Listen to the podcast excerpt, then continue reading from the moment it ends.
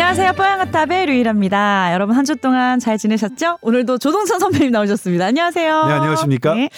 자, 오늘은 뭐 코로나 오늘 또 속보로 좀 네. 달라진 거 발표한 게 있더라고요. 그 네. 그 얘기도 잠시 후에 해볼 거고 한데 네. 어, 이제 메일 보내주신 건 없는데요. 제가 개인적으로 하나만 건강 상담 할게요. 사실 제가 눈 아래쪽, 왼쪽, 아래쪽이 눈떨림이 이제는 거의 두 달 가까이 지속되고 있어요. 예. 저도 너무 처음 겪어보는 일이라서 선배님한테 물어보려고요. 혹시 뭐 두 달 전에 음. 사랑에 빠졌나요? 이거 윙크하는 거 아니에요? 선배님도 아까 아, 보이신다고 하셨잖아요. 네. 남들이 볼, 보일 정도로 계속 떨리는데 보통 눈 떨리면 마그네슘 먹으라 그래서 제가 막 일주일 내내도 먹어보고 했는데 효과가 없었고 도대체 근데 눈 떨리고 얼굴 떨리는 거에 먹어보고 그 마그네슘이 원인이라는 것을 네. 도대체 누가 얘기했을까요? 심지어 제가 그 효과 어떤 미국의 네. 미국의 어떤 유명한 병원이에요. 음. 하버드 대학 병원인지 아니면 스탠포드 대학 병원인지는 제가 정확하게 기억이 안 납니다만 음. 그 홈페이지에는 눈떨림 하면 마그네슘이 원인이 아닙니다. 부족이 원인이 아닙니다로 아, 써 있어요. 그분 말이 맞아요. 제가 지금 해보니까 임상 시험을 해보니까 전혀 효과가 없어요. 네, 그래서 일단 아. 제가 국 그 미국 국립보건연구원의 홈페이지에 들어와 있습니다. 각 어, 네. 질병에 대해서 네. 이 이걸 이제 여기가 떨리는 걸 blepharospasm이라고 하고 네. 얼굴 전체가 떨리는 걸 facial spasm이라고 하는데 어.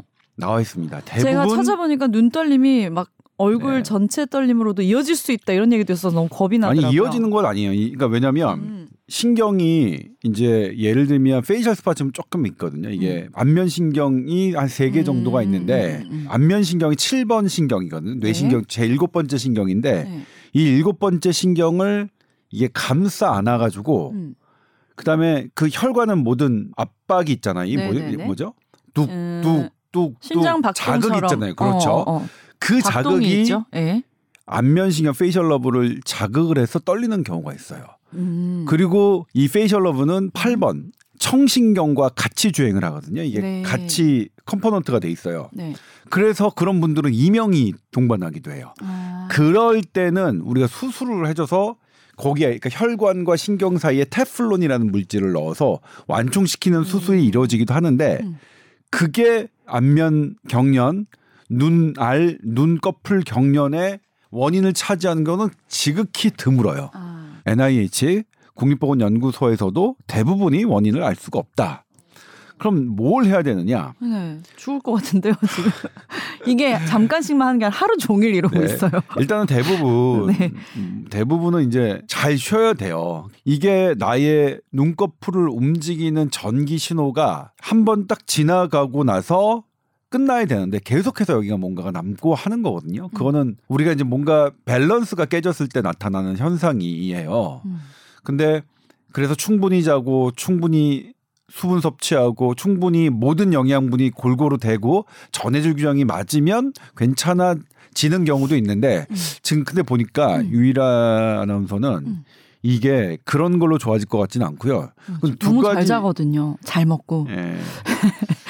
두 가지 방법이 있어요. 아 그래요? 그러니까 하나는 네. 이제 보톡스로 여기를 조금 그것도 며칠 전에 했어요. 했어요? 네. 근데도 안 돼요 지금. 어... 지금 두 달 됐으니까 제가 얼마나 다른 다양한 노력을 해 봤겠어요. 아니면 이제 음. 근데 그러면 보톡스를 넣는 거는 네. 이미성 원장님이 해주셨어요 네. 며칠 전에. 어한 번 더 시도해 볼 수는 있을 것 같아요. 어. 간격을 두고. 네. 그 다음에 안 되면 이제 여기를 수술을 하는 거죠. 어? 그, 무슨 그쪽, 수술요? 그쪽에 떨리는 근육을 그냥 제거하는 거죠. 아 진짜? 살짝 부분. 무서운데? 네. 뭐 그렇게 아, 저기 하지 않을 거예요. 가만히 자연스럽게 좋아질 경우도 있는 거죠. 뭐 그럴 수 있죠. 그리고 솔직히 말, 말씀드리면 잘 안 보여요. 그래서 아. 신경 잊고 지내는 것도 하나의 어? 방법이에요. 그러니까 이명도 그런데 이명도 정말로 원인이 없고 제 이명도 걸려봤잖아요. 아, 저도 뭐냐면 네. 제가 레지던트 때 제가 신경외과 할때 음. 저희 이제 정년 퇴임하신 고용 교수님께서 음. 그 이명과 facial palsy 그다음에 음. blepharospasm 요거를 음. 어, 수술을 하는 음. 그러니까 미세 수술을 하시는 우리나라의 선두 주자여서 음. 저희가 이제 그런 환자를 많이 받았는데 아 저는 정말 이해가 안 됐어요. 소리가 안 나는데 왜 소리가 들린다고 할까? 저거 뭐 꾀병 아니야? 막 이런 생각도 했거든요. 레지던트 어, 때는. 완전 근데 괴로워요. 제가 나이가 들고 나니까 네. 아 저도 가끔 이명이 생겨요. 어, 어떤 소리 들리세요? 삐, 삐 하는 거? 하는 소리하고 저는 심장박동. 한 소리하고 아, 저는 심장박동 네. 꽝꽝꽝 이랬거든요. 그런데 이제 이것도 이명도 어 마땅한 치료 무슨 약으로나 이런 없어. 것들이 잘 없어서 네. 하는 게 이제 적응 훈련이거든요. 재활 그냥 다른 중립적인 어. 소리를 쭉 들려줘요. 그냥 그거. 뭐냐면 네. 이명을 잊게 만드는 거죠.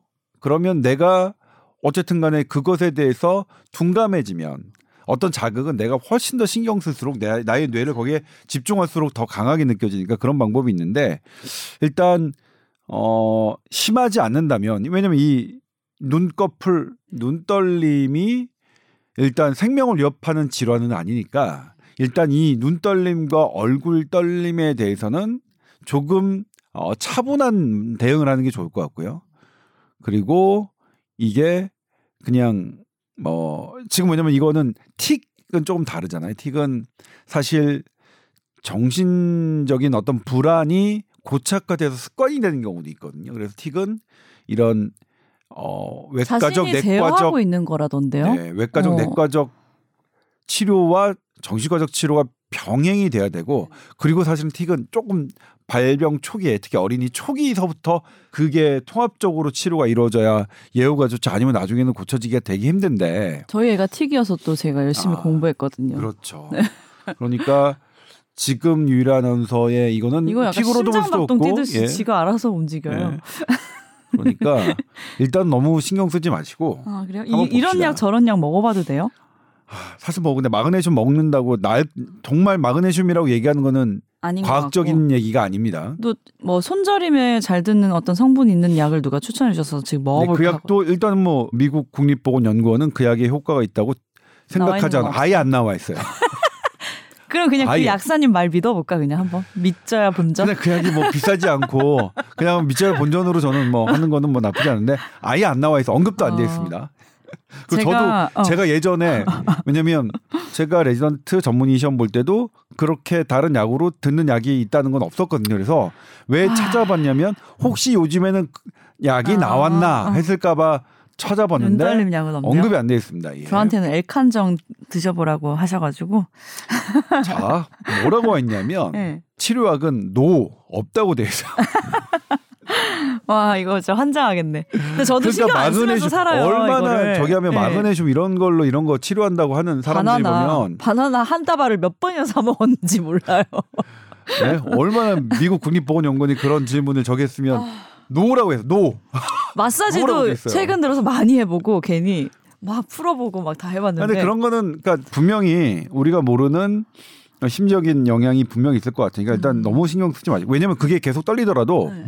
내가 둔감해지면 별로 상관은 없거든요. 음. 예를 들면 저는 제가 사실은 얼굴이 그렇게 뭐 조금 못생겼지만 음. 신경 안 쓰면 되, 뭐 되잖아요. 그거 어떻게 노력한다고 바뀔 게 아닌데 바뀔 것도. 포기하셔야죠. 어떻게? 그렇죠.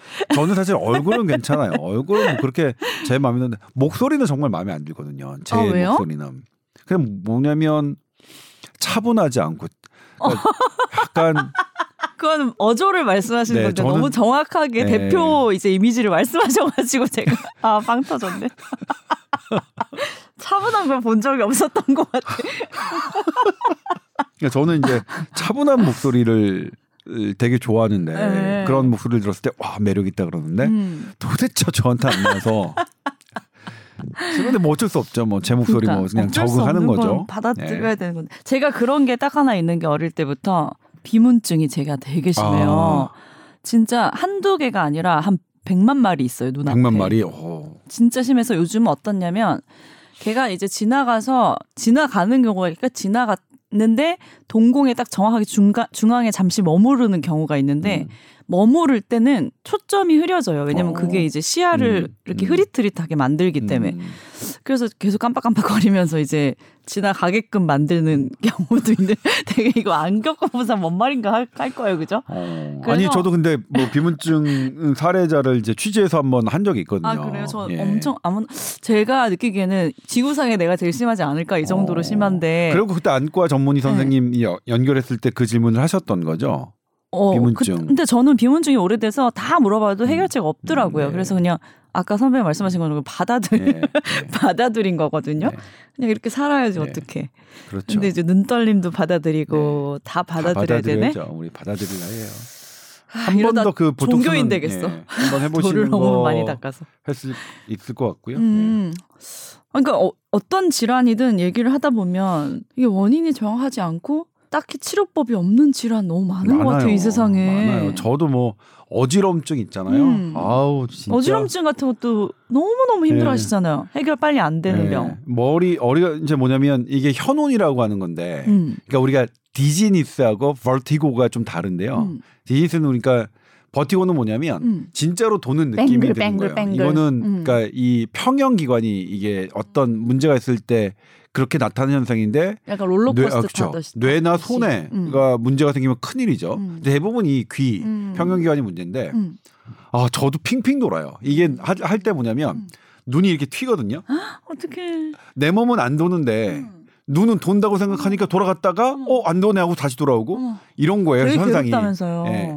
정말로 자주 생겨요. 음. 막 누, 이렇게 누우면 막 돌고 막 그러는데 지금은 이제 뭐냐 훨씬 낮은 게 어.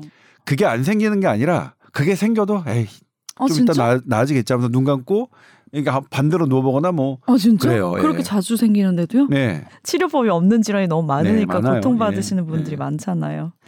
알겠습니다. 적응 좀 해보고 나아지게 연희하면서 살아야죠, 뭐 그죠? 네. 그렇네요.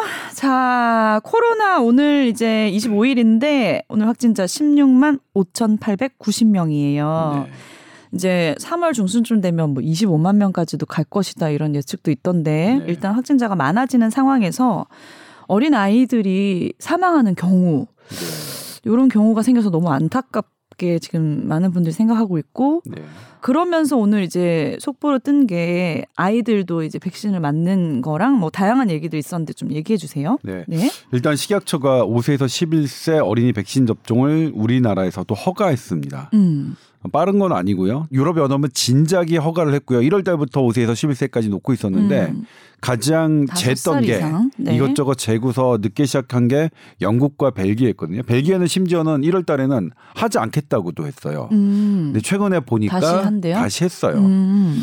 그래서 그런 왜 그렇게 됐는지 그리고 이제 오락가락 했을까요? 우리는 5세에서 11세 3월 10일 정도 빨라야 10일 정도부터 맞추면 3주 간격 2주 맞, 맞아야 되는데 그리고 나서 3주 간격으로 두 맞고 번. 2주가 있어야 면역력이 되니까 음. 대충 4월 말쯤에 면역력이 획득되겠죠. 네. 그러면 그때는 이미 정점 지났을 텐데 왜 그렇게 하느냐. 아. 그다음에 지금 걸린 아이들도 이제 수만 명이 되잖아요. 지금 정점은 3월로 보고 있는 건가요? 네, 정점은요. 네. 이게 오미크론에 대한 정점 예측은 다 틀렸습니다. 그러게요. 사실 저는 국내 전문가들의 예측을 잘 믿지는 않는데 음. 왜냐하면 너무 많이 어쨌건 별로 정확하지가. 않아서 네. 근데 이거는 세계적인 잘 맞춰왔던 전문가들도 다 틀렸어요 음. 오미크론의 속도와 이런 것들은 네. 그리고 제가 거듭 말씀드리지만 오미크론은 어떠한 변수가 넣어도 음. 안 돼요 음. 우리나라의 섣부른 전문가가 뭐 지금 학계에서는 그거 뭐 인정도 안 하는데 거리두기 영업 시간이 뭐 오미크론 속도를 높였다 이런 음, 걸 얘기하다가 큰 꼴 다치고 있죠. 예. 근데 아, 참 이상해요. 나는 네. 그런 것들을 제가 나중에 이제 설명을 드리겠습니다만 음. 너무 기자들이 어 전문가의 뇌피셜이죠. 뇌피셜을 그대로 받아 쓰는 경향이 여전히 남아 있어요. 음. 저는 기자 자격이 이제는 그런 사람들 없다고 생각해요. 네. 왜 그러냐면 음. 이 거리두기가 그냥 월급장이한테는 단순히 불편한 거지만 자영업자한테는 생존권이 달린 문제거든요. 네. 그런 자영업자의 생존권을 억압하고 가족들이 어쨌든 경제적 정치적 피해 때문에 어떤 나쁜 상황에 빠진다면 음. 분명히 공범입니다. 음. 저는 그렇게 생각해요. 음. 뇌피셜 일부 의사하고 그런 것들을 아무 생각 없이 받아 쓰는 기자는 공범이다. 아, 그다음에 네네. 이제 또 하나가 음. 오늘 총리가 얘기했죠. 어, 김우겸 총리가 네. 이제는 3월 다음 달부터는 음. 확진자 동거 가족도 음. 뭐 격리를 하지 격리를 하지 않는다. 않겠다. 네. 그리고 지금 수동 감 시자가 PCR을 했었는데 두 번 했어야 되는데 네. 하지 않겠다라고 어. 했고요. 의료진도 이제 음. 3일 정도만 뭐 저기 하면 PCR 없이 신속한 음성 검사 없이 음, 음. 바로 진료 볼수 네, 있게 뭐. 나았는지 안 나았는지 필요 없다 이런 네. 거네요. 지금 왜 그러냐면 우리가 생각하는 오미크론이 일상 회복 이런 거 있잖아요. 오미크론이 회복되면 우리가 일상 회복 환자 이게 이제 전문가들의 애당초 생각이었어요. 음. 우리뿐만 아니라 세계적인 생각이었는데 음, 오미크론을 마지막으로 이미 하자. 오미크론 음. 정점을 지난 미, 저, 지나고 있는 미국, 프랑스, 영국, 영국. 음. 어떻게 되냐면 네. 그냥 이건 비상 체계가 가동이 안 돼요. 네. 안 돼요. 예를 들면 이거를 오미크론 감염자를 의료진들이 이제 격리하고 하잖아요. 병원의 반은 놀아야 돼요. 음. 그런 일이 생겨요. 네. 그러니까 예를 들면 뭐냐면 어떤 문제가 생기냐면 음. 이게 평소에 많은 음. 인원이 충분한 의료진이라면 상관이 없는데 음. 어린이 소아는 우리 평소에도 부족하거든요. 음. 왜 그럴까요? 소아과 의사하면 않아서? 돈이 안 돼요. 네.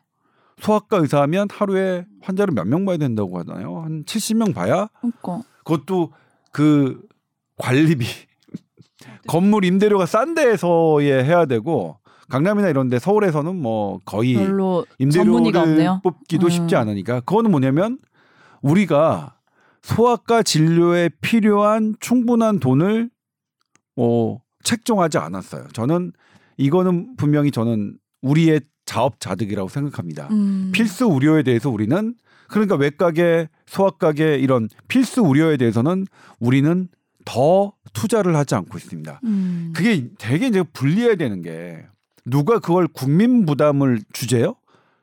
국민 부담을 주는 것과 음. 투자는 별개거든요. 음. 근데 이상한 단체들이 계속 그런 필수 의료들의 사람들에게 어 다른 그 다른 직군만큼의 투자를 좀 하자는 것을 개, 계속 반대하고 있어요. 저는 왜 그런지 모르겠는데 결국은 뭐냐면 네. 소아과 의사와 소아과 보는 이런 전문 간호사 선생님들은 부족해요. 음. 지금 그런데 우리 신생아들이 지금 세명 연달아 사망했잖아요. 물론 있었죠. 이 조사 결과는 좀 더 지켜봐서 네. 어떤 섣불리 결론을 내리기는 어렵지만 네. 중간 중간에 보면 진료를 제때 못 받은 건 사실이에요. 음. 그래서 현장에 물어봤어요. 어떻게 됐냐 그랬더니 감염돼서 자가격리돼서 가면 못 나오는데 그 병원에 어린이에게 영유아에게 수액을 주는 간호사는 한 명이나 두 분밖에 없대요 한 병원에. 네.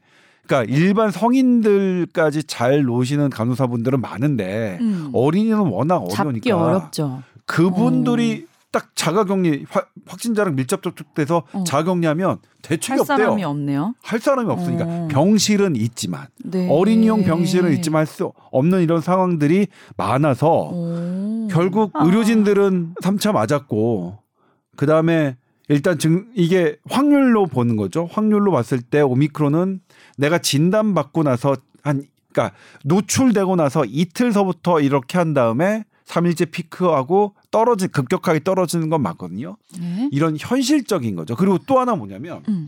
지금 주위에서 너무 많이 벌어지고 있는데 유일한 아나운서가 음. 만약 확진이 됐고 음. 제가 밀접 접촉자예요. 음. 그런데 유일한 아나운서가 PCR 받고 하는데 음. 한 이틀이나 삼일 걸려요. 네. 그 다음에 그 사라, 사람이 그 보건소에서 이 밀접 접촉자들을 판단하고서 통보를 해줘야 되잖아요. 음. 그게 2, 3일이 더 걸려요. 이미 음. 일주일이 걸려요. 그래서 당신은 PCR을 받고 해야 됩니다. 뭐 이렇게 밀접 접촉자입니다라고 통보를 해야 되는 시점이 이미 격리 해제 해제 시점이에요. 저희 제보란에는 당신은 격리 대상자입니다. 응. 뭐 시, 라고 통보가 14일, 2주 만에 왔다고 저희 어머. 제보에 오기도 했어요. 어머 어머. 그러니까 기간이 그러면 당- 그때 다시 또 격리하셨대요? 아니죠. 기간이 문자를 뭐냐면 당신은 14일까지 격리해야 됩니다는 문자가 20일 날 온 거예요. 아 날짜 지정을 해주니까. 네. 그러니까 뭐냐면 네. 근데 이거 다른 나라에서 있었던 일인데 뭐냐면 우리나라에서 공부 안 하는 의- 그 일부 의- 교수들이 계속 외국의 상황도 공부를 안 하는 거예요. 그러니까 예를 들면 이제 서- 신종감염병 중앙임상위원회 오명도 교수님, 뭐 방지훈 교수님, 그 다음에 국립의료원 원장으로 된 지금 주영수 어, 교수님도 다 공부한 사람들은 이렇게 얘기한 적이 없어요. 음. 어제 그제자에 경향신문이 무슨 내용이었어요? 그냥 이 얘기 오미크론이 어. 이 그냥 실체를 하는 거죠. 우리가 음. 비상 체계로 감당할 수 없는 거예요. 왜냐면 우리는 늦게 왔잖아요. 네. 다른 나라 그러니까 우리는 늦게 왔으니까 다른 나라가 어떻게 했는지만 잘 보면 그냥 음. 우리 대화할 수 있는데 음.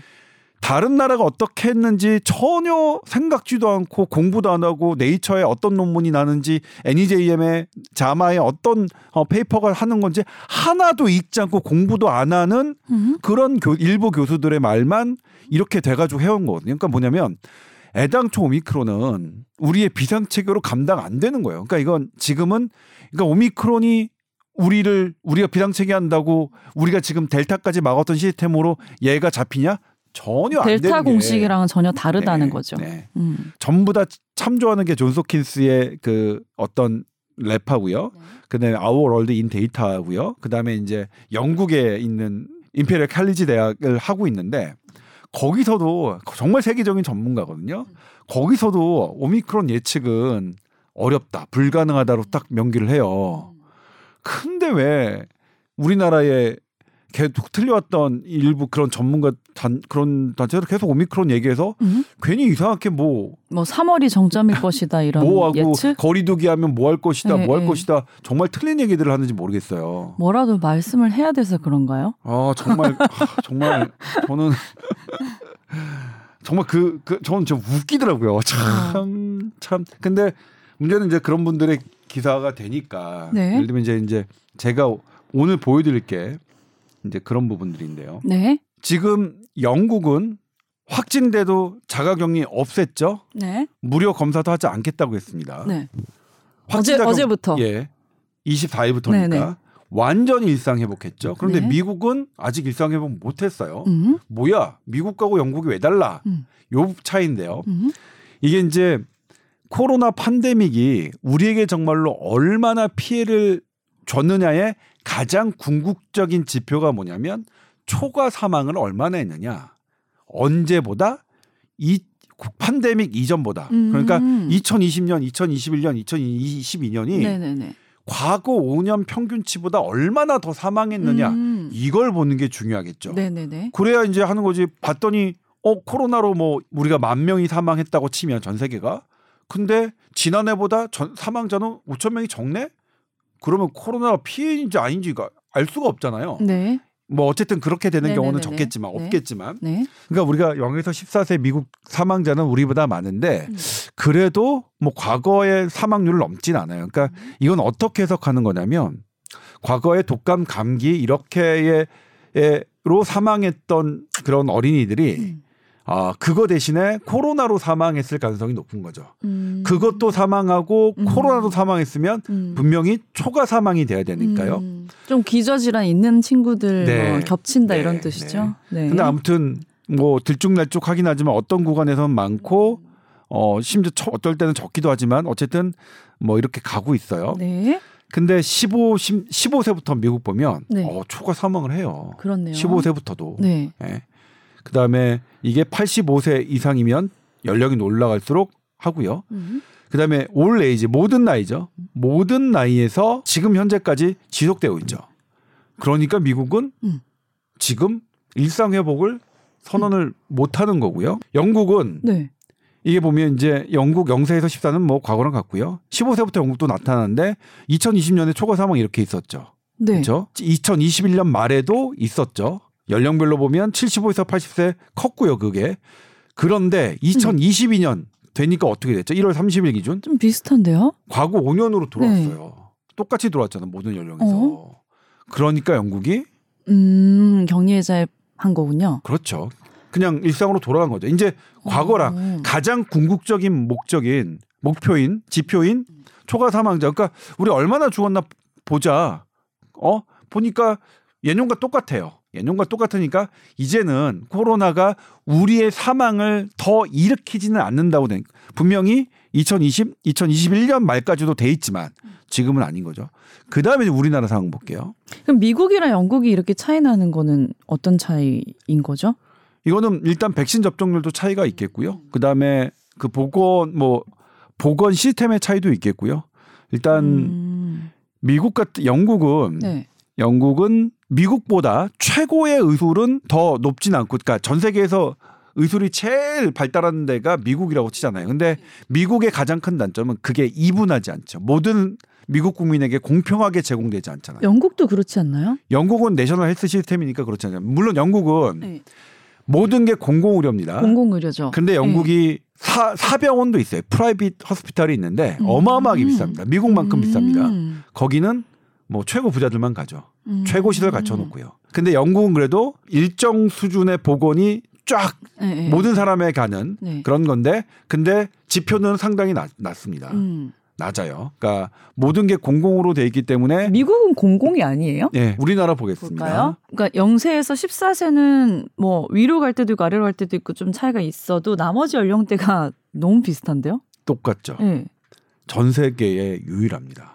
오. 초과 사망률. 이거 우리나라가 계산한 거 아니에요. 우리나라가 국뽕으로 한 게 아니라 음. 이거 Our World in Data에 있는 거예요. 이 기본 Our World in Data는 기본 그러니까 기 이전에 팬데믹 이전에 초과 그러니까 사망률을 5년 평균으로 한 겁니다. 음. 우리는 5년 2020년 2021년 물론까지 한 거니까 어떻습니까? 아예 음. 초과 사망률이 음. 높지가 않아요. 전 세계에서 음. 코로나 성적은 최고예요. 음. 이런 국민들에게 우리가 음. 지금 세계에서 다른 나라는 다 하지도 않고 유례가 없는 음. 자영업자 소상공인만 음. 막 죽어라 죽어라는 거리두기를 하고 있고 그런 거리두기를 주장하는 일부 무식한 교수가 어떤 집단에서는 영웅으로 추대받고 기자들은 아무 생각 없이 그런 기사 써대고 음. 막 이러고 있어요. 네. 근데 이제 이 이후에 어떻게 되냐 이 그래프가 안 보여지는 곳에는 어떻게 되냐 최근에 정부가 얘기했죠 오미크론 등장하고 초과 사망률 안 돼 늘지 않았다 이건 뭐냐면 신종감염병 중앙임상위원회에서도 했어요 이제 초과 사망률을 할 때 또 연령별 표준화를 하는 게 되게 중요하거든요 네. 그러니까 뭐냐면 암 사망자 뭐 심장병 사망자 할 때 연령별 표준화는 기본이에요 근데 요 부분에 대해서 이 나머지 기간 1월 달이겠죠 음. 이 기간도 초과 사망률이 과거와 과거를 넘지 않는다고 밝혀졌어요. 그러니까 네. 우리나라는 음. 이 지표로 보면 어- 어떻죠? 격리 해제해야겠네요. 지표로만 보면 네. 우리 이런 국민한테 뭐라고 할 수 있는 게 아니에요. 그러니까 네. 제가 계속 말씀드리지만 어떤 사람의 말을 듣는 게 아니라 음. 어떤 사람의 근거를 어떤 사람이 제공하는 근거를 보고 음. 판단을 해야 되고 그 근거를 갖고 기사를 쓰는 게 저는 음, 맞다고 음, 생각해요. 근데 음. 우리 지금 너무 잘못돼 있는 부분들이 음. 많아서 네. 안타깝고요. 확진자를 이 장소별로 한 거예요. 장소별로 하면 어디가 제일 많이 확진되냐 어디에서 음. 그러면 종교시설 교회 회사예요 두 번째가 네. 그다음에 가족 지인 모임이고요. 음. 그다음에 여기 식당 카페 볼까요? 여기가 식당 카페가 이쯤에 있죠. 음, 중간쯤. 1, 2, 3, 4, 5, 6, 7, 8, 9, 10, 11, 11위 정도에 있네요. 10위 예요? 11이나 12위. 네. 예. 그런데 1위와 2위, 2위 해외사도 있잖아요. 네. 예. 이런 데는 냅두고 음. 여기만 하는 거예요, 지금 우리가. 음. 예. 그런데 그러니까 뭐냐면 다른 나라 영국과 프랑스와 미국 뭐냐면 이런 데다 한 거예요. 이런 데다. 음. 회사인데 이거는 음. 이제 종교시설 교회는 음. 그 이후에는 좀 줄어들었을 것 같아요. 이제 음. 이때는 우리 첫 초기 1년에는 종교 교회 시설로 어마어마하게 많은 감염자가 있었으니까. 네. 어쨌든 회사가 제일 많아요. 왜냐하면 회사에서 사람들이 가장 많이 모여 있고 가장 많은 시간을 보내는 음. 거니까요. 음. 그러니까 회사에서 바- 반을 강제로 일을 집에서 못 하게 한 거예요. 못 나가게. 네, 네. 물론 그래요. 네. 이때도 이 거리두기를 이런 데서 제한했기 때문에 이런 데서 덜 생겼다. 이렇게 할 수도 있어요. 물론 그럴 수도 있겠지만 네. 그러니까 이번 주 월요일 날 보건복지부가 음. 발표를 했어요. 이게 이제 인구 이동량 평균입니다. 인구 이동량 평균도 이렇게 올라가다가 우리 환자들이 많이 늘어나니까 국민들이 자발적으로 합니다. 그러다가 다시 올라가요. 예? 거리두기는 언제 했죠? 우리가 2월 10며칠 날 했어요. 상관이 없어요. 아무 정부가 하는 거리두기 정책과 상관이 없고요. 더 중요한 거 확진자 7일 이동 평균. 이거는 뭐냐면 확진된 사람이 일주일 동안 얼마나 이동했느냐를 보는 거예요. 그냥 상관없이 증가하죠. 네. 여기에 수많은 거리두기 정책이 변화했는데 식당, 카페 인원 제한, 시, 시간 제한 요것만 변했는데 그냥 상관없이 상승 추세죠 계속. 음. 아무 아무 영향 그러니까 아무 영향력이 없는 거리두기가 거네요. 이동량에도 영향을 안 주는데 음. 왜 하는 겁니까 도대체? 음. 지금은 다시 생각해봐야 돼. 그러니까 2년 넘게 진짜 우리 살자고 저 사람들 죽일 것이냐 이런 논란이 있는데 음. 이건 과학적 근거도 없잖아요. 과학적 근거도 없는데 그 사람들 계속 영업 제한하는 건 사회가 그 사람들에게 가는 폭력입니다. 이거는 음. 폭력이에요. 음. 예? 죄예요, 죄. 과학적 근거 없이 이렇게 하는 것은 죄입니다. 그러니까 저는 얼마나 그런 사람들이 싫으냐면요. 와, 저 사람들은 저, 저, 저 사람들은 뭐냐면 수사 고발해야 된다고 생각해요, 저는. 음. 예? 자영업자 소상공인 분들이 그렇게 지금 거리두기 과학적 근거 없이 거리두기 주장하시는 분들을 고발하세요. 예? 고발하셔야 된다고 저는 생각해요. 그다음에 이제 어린이 접종으로 좀 넘어가 볼게요. 네네. 어린이가 이거는 국제 백신 연합회 가비에서 통계를 따온 겁니다. 음. 일단은 코로나19가 어린이들에게 어떻게 되느냐 보면 보통 3,500명당 한 명이 사망해요. 전 세계적으로 봤을 때. 네. 어, 어른은 60명당 한 명이고요. 오. 그러면 어린이의 치명률은 뭐냐면 음. 어른의 대충 잡아도 60분의 1 정도, 66에 36이니까 60분의 1은 아니지만 50분의 1도 채 안 되는 거죠. 네. 되게 낮아요. 이것 때문에 애들은 이렇게 치명률이 낮은데 모든 사람에게 백신을 맞는 게 효과적일까? 그래서 이게 브리티시 메디칼 저널에서 제가 발췌한 건데요. 이거는 영국 연구팀과 스위스 연구팀이 한 겁니다. 여기 결론은 뭐냐면 이 어린이에게 children에게 COVID19를 백신하는 리스크와 benefit을 따져봤는데 이거 잘 모르겠다. less well 이렇게 돼 있죠. 이번에는 예? 잘 모르겠다는 거예요. 근거가 불확실하다고 돼 있는데 근데 주저하던 영국과 벨기에가 했어요. 이건 왜 그러냐면 봤더니 이 3,500대 한 명, 그러니까 성인의 60분의 1밖에 안 되는 치명률이 어린이 환자가 적을 때는 접종 이득이 없는데 어린이 환자가 급증하면 접종 이득이 크다고 계산된 거예요. 네. 크다고. 그러니까 영국과 벨기에도 한 거. 그러니까 이거는 정치적인 그러니까 우리가 영국 벨기에는 무슨 우리나라 뭐 정부 뭐 여야 이런 거랑 상관 있겠습니까? 이거 그냥 그들은 그렇게 결정했다. 그다음에 또 하나가 뭐냐면 아 영국 영국과 벨기에 부모들도 영국과 벨기에 아이들 되게 소중하게 생각할 거예요. 그러니까 영국은 걔- 걔네 5세에서 11세들 그냥 아무렇지도 않게 생각하나 보다. 벨기에는 5세에서 11세 아무렇지도 않게 생각하나 보다. 그렇게 생각하는 건 그건 되게 삐뚤어진 생각이라고 저는 말씀드리고 싶어요. 그러니까 외국에서 선택한 우리가 이제 물론 맞힐지 안 맞힐지는 우리가 우리가 저기 할 거지만 외국에서 그러니까 영국과 벨기에가 맞으니까 우리도 맞아야 된다. 제가 그렇게 그 말이 그 말은 아니에요. 네. 얘네들이 왜 이런 결정을 했냐를 설명드리는 거예요. 네. 그런데 뭐 얘네들이 자칫하면 얘네들은 뭐 어, 영국과 벨기에가 자기네 자식들을 이상하게 생각한다. 이렇게 생각하시면 곤란하다는 거죠. 그냥 저는 소개시켜 드리는 거고. 음. 그다음에 이제 어린이 백신 진짜 안전하냐? 그러면 이제 제가 어제 뉴스에서 어 말씀드렸는데 여, 미국 어 질병예방통제센터가 870만 회 투여분에 대한 조사를 했어요. 음. 두번 맞아야 되니까 435만 명 맞은 거죠. 네. 어, 발작과 발열 등 중증 이상 반응이 100건 있었고 이 중에는 심장 심장염 파이자 모더나 백신이 갖고 있는 치명적인 약점이죠. 음. 이 심장염증이 12명 있었는데 음. 모두 회복됐습니다. 음. 네, 그 정도면 사실 좀 안전하다고 음. 우리가 얘기를 할 수 있겠죠. 아. 어? 그리고 감염 예방 효과는 90.7%. 음. 다만 이게 접종이 그야말로 이득이냐 아니냐는 아직 통일되지 않았다. 네. 예를 들면 스웨덴은 성인은 맞히지만 어린이는 맞히지 않고 있, 으니까요 이런 이유로. 음. 그래서 근데 지금 맞히는 나라가 더 많긴 하다. 그래서 우리도 어린이가 폭증하니까 음. 우리 정부도 이것을 맞히는 걸로 결정을 한 거죠. 그 근데 부분은 우리가 뭐, 백신 얘기할 때 그게 델, 델타에 먹히는 백신을 만들어놨는데 오미크론에도 먹힐까 얘기 한참 했었잖아요. 지금 아직은 그 전 백신과 같은 건데 네. 이 델타 때는 아이들의 피해 상황이 없었다가 오미크론 때는 좀 생겨났잖아요. 네. 네. 그러면 이 오미크론 백신도 아닌 델타 백신을 맞히는 게 도움이 될까요? 그러니까 오리지널 백신이 알파에도 듣고 델타에도 베타에도 듣고 들었는데. 델타에도 들었는데 네. 오미크론에는 일단 초기에는 잘 들어요. 아, 초기에는. 네. 근데 나중에는 잘 안 듣는 거죠. 그러니까 이제 3차 맞은 사람도 많이 걸리는 거죠. 음. 그러니까 이 초기 효과를 지금 넉 달 정도로 보고 있습니다. 음. 그 다음에 하나는 뭐냐면 음. 그 T 세포가 이게 우리가 안 걸리냐 안 걸리냐는 항체 중심의 개념이거든요. 네. 그러니까 바이러스가 아예 진입을 못하도록 하는 게 항체. 음. 우리 그동안 너무 중화항체만 매달려 왔어요. 음. 요 중화항체는 그냥 넉 달 정도, 음. 길어야 넉 달. 음.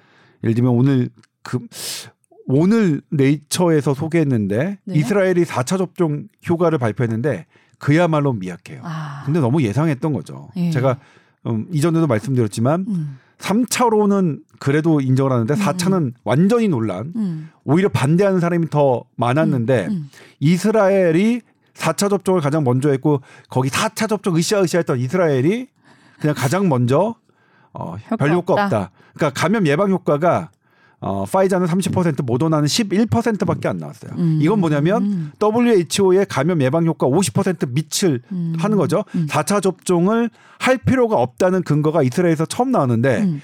이거는 이건 왜 적냐면 아니 우리나라의 전문가들도 다 예상했던 거예요. 음. 예상. 그러니까 그 동안에 우리 2년간의 경험으로 음. 예? 갈수록 효과가 떨어진다. 네. 근데 이제 다시 어린이 접종으로 돌아서 네. 항체는 효과가 떨어지는데 T 면역 세포, T 면역 음. 세포는 뭐냐면 바이러스가 들어왔을 때 싸우는 거예요. 네. 그러니까 중증 예방 효과는 계속 있는 건데 네. T 면역 세포는 오래 가요. 네. 오래 몇 년 동안. 네. 그러니까 그리고 또 뭐냐면 음. 이 T 면역 세포는 새로운 변이, 변 또 나오더라도 음. 막을 수 있다는 힘이다. 연구 결과들이 나온 거예요. 음. 이래서 영국과 벨기에가 정점이 지난 다음에 음. 최근에야 어린이 접종을 허용했지만 어 뭐야 정점 지났는데 왜 뒷북이야? 음.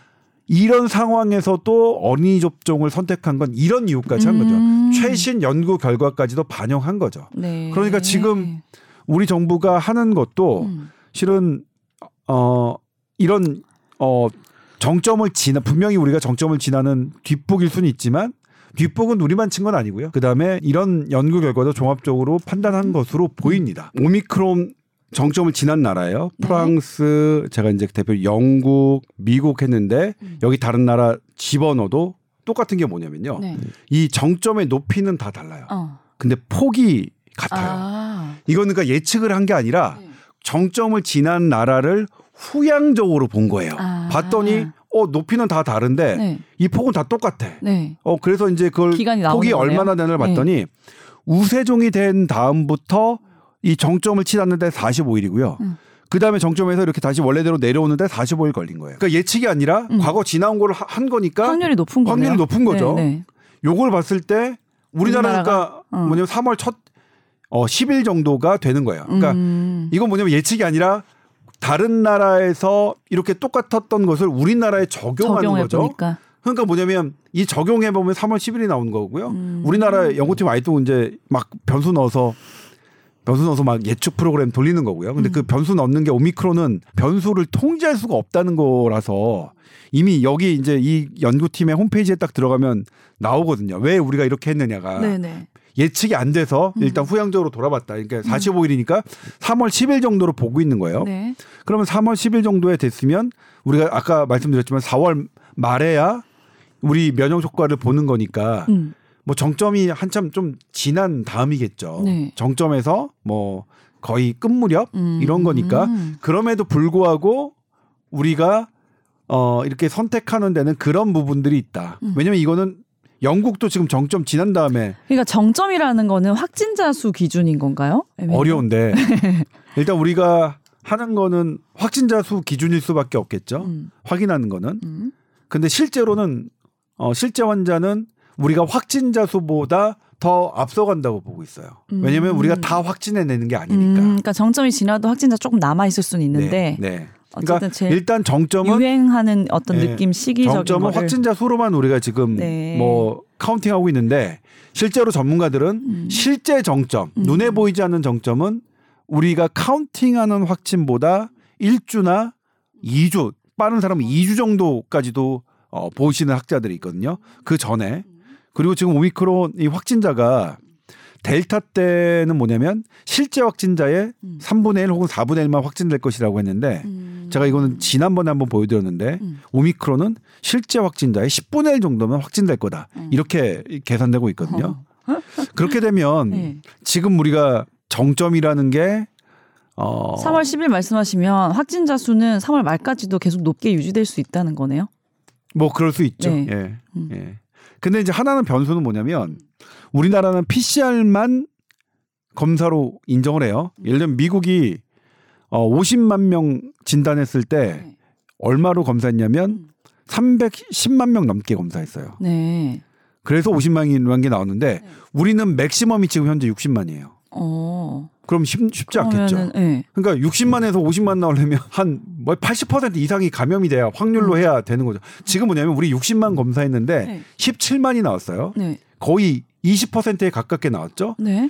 이거는 이렇게 적게 검사하고 이렇게 많이, 많이 진단내는 거네? 거 없어요. 이거는 네. 우리 국민들의 신속 항원 검사로 해가지고 양성인 사람만 받았기 때문에 가능한 이 수치라고 생각이 돼요. 그러니까 일부 전문가들이 신속항원 검사가 감염을 더 퍼뜨린다고 하는 그런 말도 안 되는 근거 없는 헛소리. 진단 검사 의학과 교수가 한 명이 그렇게 MBC에서 그렇게 얘기했고 최근에도 그렇게 떠들고 다니는데 감염을 퍼뜨린다고? 정말 그 그러니까 이해관계가 있지 않고서는 도저히 대한의사협회에서 윤리위원회에서 이 사람의 의사 자격을 아 당연히 그 이런 사람이 어떻게 난 교수 하나 모르겠어요. 정말 근거도 없이 신속 항원 검사가 4차, 5차 대유행을 퍼뜨릴 것이다라고 이런 헛소리를 하고 다니는지 모르겠어요. 정말 나쁜 사람이에요. 이게 한국 언론의 지금 슬픔이에요. 네. 예? 또, 또 뭐예요, 최근에. 한성희가 우리 단독 보도했는데, 하, 장애인이, 시각 장애인이 네. 아버지가 감염됐어요. 네. 그럼 가족은 무조건 어떻게 되죠? PCR 받아야 돼요. 음. 그러니까 시각 장애인이 그 추운 날 PCR 검사 받으러 가야 되는데 자가 자가용 없어요. 방역 택시 안 불러줘요. 그러니까 어떻게 가요? 걸어갔죠. 시각 장애인 걸어갔어요. PCR 받으러. 그러다 길거리에 쓰러졌어요. 지나간 사람이 119에 신고해서 병원 도착했더니 사망했어요. 세상이 이런 나라예요. 저 같은 기성세대가 정말로 반성해야 돼요. 장애인까지 추운 날 PCR 범- 검사 받으러 여러 가지가 잘못됐죠. 장애인들이 어, 재택 치료하고 병원 진료하는 시스템을 우리 마련하지 못했고요. 음. 그리고 그런 사람까지 PCR만 주장하는 음. 정말 나쁜 놈들이에요. 저는 이거는 정말 욕 나오게 나쁜데 얼마나 받아 처먹었으면 어 사람 목숨값 목숨의 이렇게 하는데도 계속 PCR만 주장하고 헛소리하고 다니면 전 세계 미국 영국 전 세계가 신속항원 검사로 스크리닝하고 미국은 타액 검사를 어린이 청소년 다 하고 UCL에 대한 타액 검사만 해요.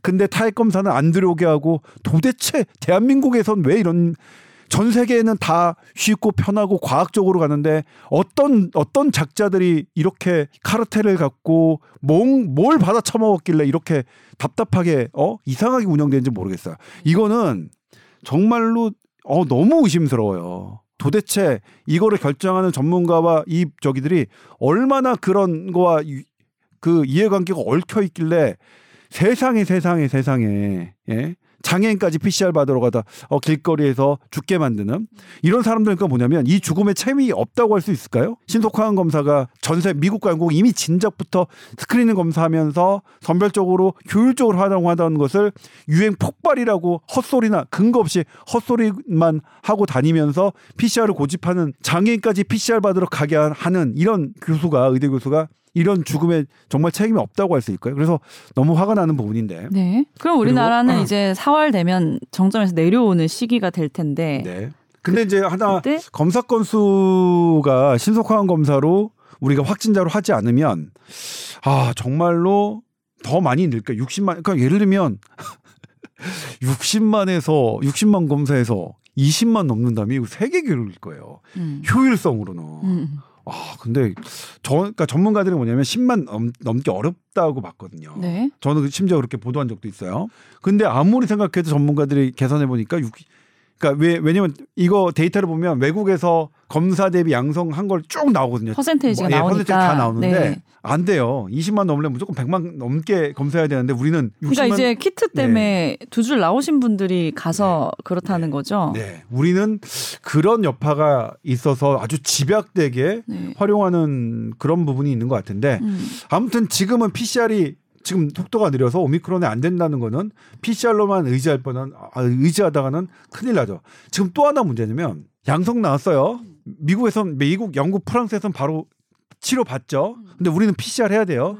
PCR 하려면 또 2, 3일 걸리죠. 팍스로비드 투약 시기도 느려지는 거예요. 음. 이게. 음. 그리고 만약 거기서 시기 늦어서 죽는 사람 있으면 이거 누가 책임질 거죠? 그래서 PCR 주장하는 당신들이 책임져야 된다니까요. 우리 통계에서도 네. 양성이면 76%의 확률로 양성이란 말이에요. 네. 우리 독감은 5, 60% 정도의 확률로 양성인데도 타미플루 먹잖아요. 네. 여기서 2, 3일 늦어가지고 지금 검사가 몰리니까 이게 더 늦어져요. 그래서 조- 제때 처방 못 받아서 돌아가시는 분, 음. 이 PCR을 주장은 당신들이 이제 어, 책임이라는 건 좀 아셨으면 좋겠어요. 그러니까 지금 뭐냐면 제가 이게 평상시 같으면 하, 뭐 다를 수도 있지 할 텐데 이건 이제 사람 죽고 사는 문제에 계속 이렇게 그럼 미국과 영국과 뭐 프랑스와 이런 데가 다 멍충이게요. 자국민들 다 이상하게 생명들 우습게 하는 사람이게요. 그 진짜로 이상해요. 또 이제 맞아간다면 네. 아 이것도 이 3차 접종률인데요. 뉴욕 타임즈가 200개 넘는 나라의 3차 접종률을 했는데 네. 우리나라 이제 58%일 때인가요? 그때인데 음. 야 이것도 세계 음. 8위 8위요 8위 음. 나라가 제시하는 방역 정책을 이렇게 잘 따라하시는 국민은 없습니다. 없습니다. 네. 그 다음에 4차 접종에 관한 얘기를 말씀드리자면 영국이 4차 접종을 한다고 발언하시는 분과 그 다음에 그걸 아무 생각 없이 쓴 기사 그래서 영국이 마치 4차 접종을 하고 있는 것처럼 가짜 뉴스들이 많아서 근데 아닙니다. 여기 영국 홈페이지에서 제가 직접 캡처해 온 겁니다. 여기 보면 4차 접종이 필요성이 당장 필요 없다라고 기술해 있고요. 어디에도 면역 저하자가 사는 이런 뭐 그런 그런 사람을 돌보는 사람들과 80세 이상 사람에게도 필요 없다고 돼 있어요. 음. 왜냐면 음. 말씀드렸지만 3차 맞아서 면역력 안 생기는데 음. 4차 맞아도 면역력이 생길까? 음. 면역 저하자들이 음. 안 생겨요. 음. 이미 데이터가 다 나와 있어요. 그 다음에 오늘 이스라엘에서 나온 거는 면역 생겼던 사람도 3차 접종 면역 생겼던 사람도 4차 접종 예방했더니 오미크론 막을 확률이 30% 모더나 11% 이거는 세계보건 기준의 백신 기준에 안 돼요. 그러니까 맞을 필요가 없는 거죠. 우리 지난주에 그럼 4차 접종에 대한 얘기를 했는데 어, 정말 필요 없어 보인다라고 다들 느끼고는 있지만 다른 대안이 없으니까 그래도 맞으십시오라고 했지 않았나요 저희가? 네, 뭐 네. 그랬죠. 그런데 이제 지금 정부가 다른 대안으로 아스트라제네카 이브실드를 국회 추경에서는 삭감했어요. 전액 2만 명치를 정말 당신들이 국민 생명 생각하는 사람들이라고 국회의원들 당신들이 어, 보건복지 위에서 올리긴 했대요. 근데 아 2만 명의 저기가 396억 원이에요. 2만 명에서 만약 예를 들면 2만 명이 투여됐을 때 그게 중증 예방 효과가 80%가 넘거든요. 그러면 2826, 1만 6천 명의 목숨이 달린 건데 1만 6천 명의 목숨을 살릴 수 있는 396억 원이 우리 국민에겐 비싼 건가요? 버거운 건가요? 그걸 삭감하시더라고요. 음. 전액. 예. 왜 필요 없다고 생각하신 거예요? 모르겠어요.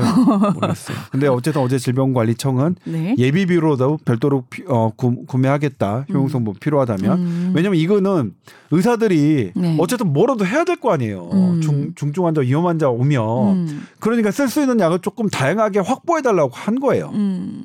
그런데 그래서 질병청이 그 얘기를 듣고 한 건데 국회가 아작냈죠. 그렇습니다. 네. 그래서 아무튼 이 다른 음. 면역 저하자 코로나 19의 한 사람에게 우리가 또 다른 이제 선택 이런 것들을 조금 해야 될 필요는 있어요. 음. 네. 그제 이번 그러니까 이번 주 초에 이제 나 네이처에서 이제 실은 논문인데 네. 뭐냐면 백신 주저함, 백신을 안 맞는 사람들에서 우리 얘기해 보자. 음.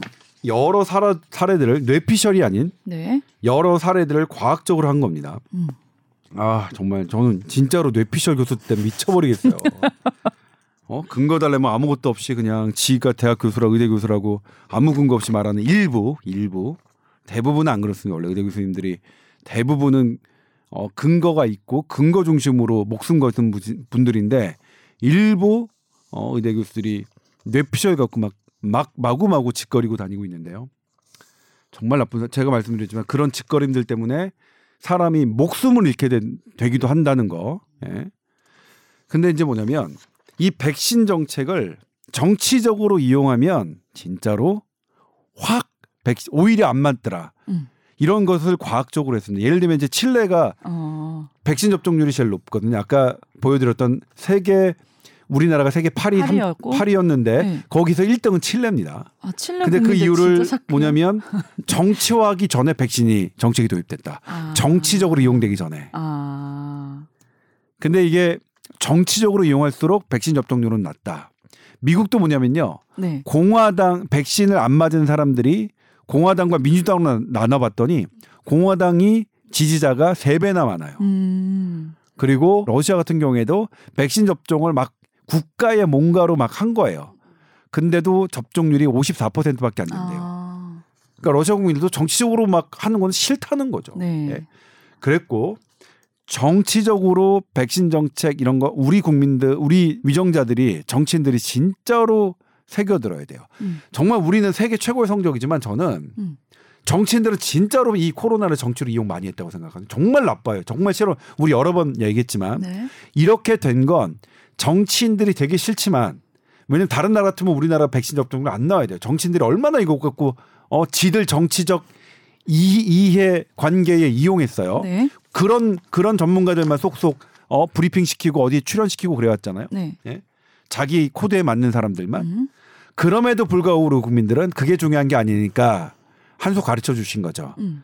이건 아 니네 진짜 싫지만 음. 과학적으로 행동해 주신 건데. 네. 이거는 돈 블레임 로 백신 업테이크 건 헤지턴시인데요. 그러니까 그 백신을 이 헤지턴시라는 말은 이제 주저함이거든요. 그러니까 주저하니까 백신을 안 맞는 거죠. 그래서 그러면 결과가 이제 뭐냐면 백신 업데이트가 뭐 낮을 수밖에 없겠죠. 결과적으로 뭐냐면 백신을 안 맞는 것, 안 맞아서 뭐 그런 분들을 그런 집단을 블레임하지 말자라는 거예요. 네. 네 그런 걸 또 정치적으로 활용해서 뭘 하지 말고 더더군다나 네. 네.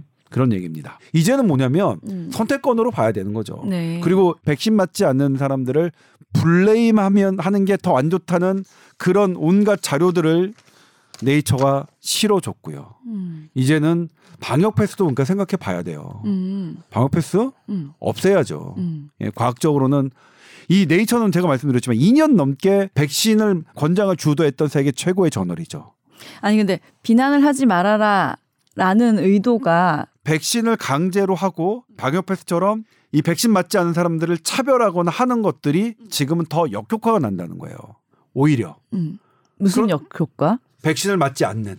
아. 예? 백신을 차별하고 우리가 뭐냐면 백신 안 맞으면 너 식당 못 들어가. 그럼 사람들이 백신을 맞을게요가 아니라 어쨌든 음. 맞, 맞았는데 음, 나중에는 나중에 반감이 더 생긴다. 지금은 지금 시기는 그렇게 차별하는 게 오히려 음. 백신을 더 맞지 않는 그런 결과를 초래한다는 그런 근거들을 전 세계 근거들을 쫙쫙쫙쫙쫙 모아서 실은 거예요. 그러면 이거는 이제 백신을 맞은 맞는 건 좋다는 거가 전제가 돼 있는 아, 그렇죠. 이사죠. 그렇죠. 예, 예, 예. 그렇죠. 예. 음. 물론 이제 여기도 뭐 지금 얘기했던 3차 접종, 4차 접종 뭐 이런 거를 4차 접종 무조건 맞아라. 어린이 접종 무조건 맞아라. 이건 아니에요. 백신이 갖고 있는 효과는 분명히 인정하는데 이제는 이 효과가 아무리 인정하더라도 사람들에게 강요는 하지 말라는 거죠. 그리고 백신 안 맞은 사람들에게 죄책감을 갖도록 블레임하지 말라는 거죠. 예. 그런 과학적인 근거들을 이렇게 실었어요. 아, 근데 오늘 네. 차분하게 하려고 했는데 또 아니 차분하게 하지 마세요. 그러면 조동찬 선배님이 아니죠. 난 이게 좋다니까. 네. 네. 아무튼 네. 열을 올렸습니다. 그리고 아, 너무나 저는 그 장애인, 아, 그 시각 장애인, 어, 막 눈물 날 뻔했네. 그쵸. 예. 참 증세가 있었을 텐데 얼마나 결심이 섰을까요? 방역 택시 불러봤겠. 아버지가 감염돼서 입원했고. 그 전용 그 택시 있잖아요, 장애. 장애. 아, 그거 네. 부르기, 아까 그러니까 그거 코로나 의심자면 음. 그 장애인 택시는 아니고 전용 가 방역 택시를 타고 가셔야 되는데 방역 택시 부르는 게 어렵다는 거는 너무 너무나 많이 기사화 됐어요. 어려워요. 아이고 그 본인은 지키려고 한 거예요. 방역 그러니까 수칙을 제가 방역 수칙을 지키려고 했다가 정직하게 그, 하셨어요. 예. 와 우리가 그 우리가 그래요. 예. 와 내 나는 왜 그런 걸 들여다보지도 못했지? 음. 정말 잘못한 거예요. 저도 반성할 일이고 완전히 잘못한 거고 죄, 죄송하고 음. 그리고 그런 놈들 PCR 고집하는 게 이런 죽음으로까지 이어진다는 걸 니들은 그런 엄중함을 알아야 된다고 생각해요. 정말 나쁜 놈들. 아무튼 그렇습니다. 이런 네. 안타까운 네. 사건들 아이들 뭐 죽고 이렇게 하는 사건들이 나타날 때마다 이런 허점들을 보완할 생각을 하셔야지 주장만 계속 하시면 안 되겠죠. 네. 네. 아무튼 장애인은 어쨌든 그 보도가 나가고 나서 국회랑 여러 단체들이 네. 지금 빨리 대안을 마련할 네네네. 것 같고 네. 그리고 어차피 지금 얘기했지만 어차피 안 되잖아요. 지금 우리. 어. 예. 그러니까 안 되는 거는 그냥 뭐 안 되는 거 인정해야죠. 인정하고 여기서 우리가 할 수 있는 최선의 방법이 뭔가 가장 중요한 게 뭔가 그런 걸 찾는 게 중요할 것 같아요. 확진자가 지금 계속 많이 나오고 있는데 4월쯤이면 이제 진짜 괜찮아질까요? 다른 나라는 괜찮아졌으니까 일단은 다른 나라처럼 간다면 음. 저희는 더 괜찮을 수도 있어요. 그리고 우리가 뭐 미국보다 우리가 훨씬 더잘 음. 이겨내고 있으니까요. 알겠습니다. TOWR 골뱅이 sbs.co.kr로 또 모르는 거 있으면 사연 보내주시면 됩니다. 오늘 여기까지 하겠습니다. 수고하셨습니다. 네, 고맙습니다. 예.